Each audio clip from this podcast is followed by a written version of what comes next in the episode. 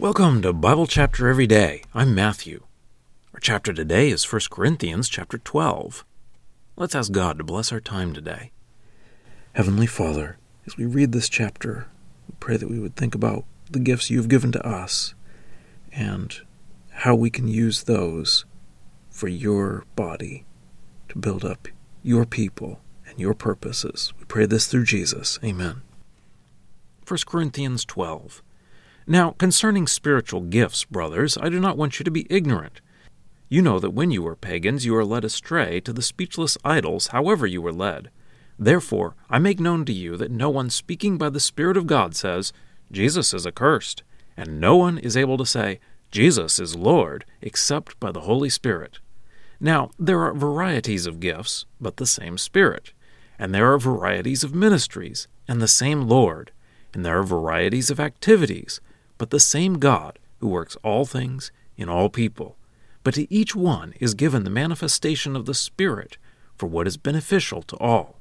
For to one is given a word of wisdom through the Spirit, and to another a word of knowledge by the same Spirit, to another faith by the same Spirit, to another gifts of healing by the one Spirit, to another miraculous powers, to another prophecy, to another distinguishing of spirits, to another kinds of tongues to another interpretation of tongues. But in all these things, one and the same Spirit is at work, distributing to each one individually, just as he wishes. For just as the body is one and has many members, but all the members of the body, although they are many, are one body, thus also Christ. For by one Spirit we were all baptized into one body, whether Jews or Greeks, whether slaves or free persons, and all were made to drink one Spirit. For the body is not one member, but many. If the foot should say, Because I am not a hand, I am not a part of the body. Not because of this it is not a part of the body. And if the ear should say, Because I am not an eye, I am not a part of the body. Not because of this it is not a part of the body. If the whole body were an eye, where would the hearing be? If the whole were hearing, where would the sense of smell be? But now God has placed the members, each one of them, in the body just as he wanted. And if they were all one member, where would the body be? But now there are many members, but one body. Now the eye is not able to say to the hand, I do not have need of you, or again the head to the feet, I do not have need of you. But by much more the members of the body which are thought to be weaker are necessary, and the parts of the body which we think to be less honorable, these we clothe with more abundant honor and our unpresentable parts come to have more abundant presentability. But our presentable parts do not have need of this. Yet God composed the body by giving more abundant honor to the part which lacked it, in order that there not be a division in the body, but the members would have the same concern for one another. And if one member suffers, all the members suffer together. If a member is honored, all the members rejoice with it. Now you are the body of Christ, and members of it individually and whom God has appointed in the church first apostles, second prophets, third teachers, then miracles, then gifts of healing, helps, administrations, kinds of tongues. Not all are apostles, are they? Not all are prophets, are they? Not all are teachers, are they? Not all are workers of miracles, are they? Not all have gifts of healing, do they? Not all speak with tongues, do they? Not all interpret, do they? But strive for the greater gifts and I will show you a still more excellent way. Well, that's the reading. Let's dig in. Paul's subject for a few chapters will now be spiritual gifts, gifts given by the Holy Spirit. He starts off by saying, verse 3 Therefore I make known to you that no one speaking by the Spirit of God says, Jesus is accursed, and no one is able to say, Jesus is Lord, except by the Holy Spirit.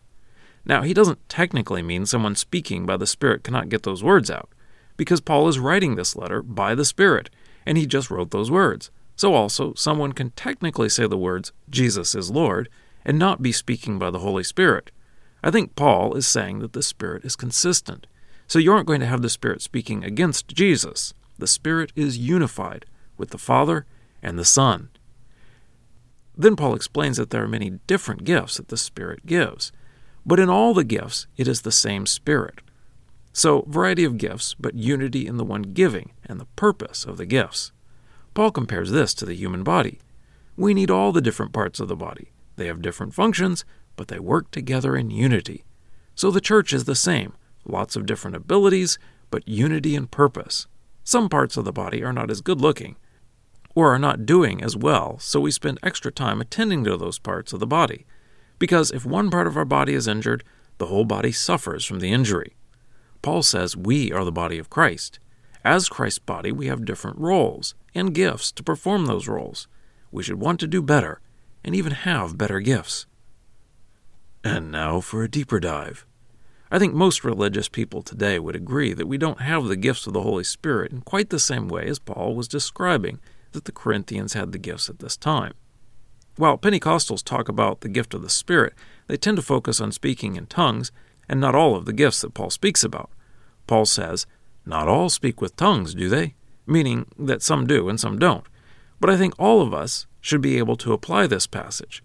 What has God given me? It probably doesn't look miraculous to most people, but we know it is a gift from God. Perhaps it is money, the ability to understand how people are feeling, the ability to sing, time, or the ability to speak. They are all gifts from God, and He gave them to us with the intention that we would use them in unity with other believers to accomplish the work of the body of Christ. So, are we using our gifts for the right purpose? Scripture quotations are from the Lexham English Bible, copyright 2012, Logos Bible Software.